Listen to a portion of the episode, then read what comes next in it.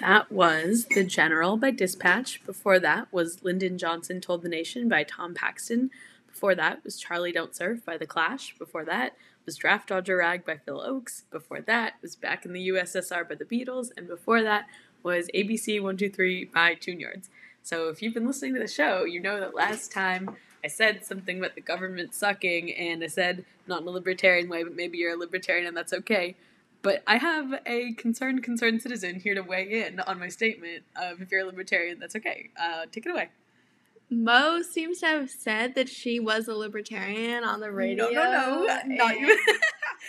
That's weird. I'm not a libertarian. I don't. I probably don't like you if you're a libertarian. Honestly. okay. Well, I'm not a libertarian, and you like me, so I guess that's the end of that. Okay. But you know who is? Who? Oh. Keep B keep listening. Keep listening to find out. Wait, who's B asterisk?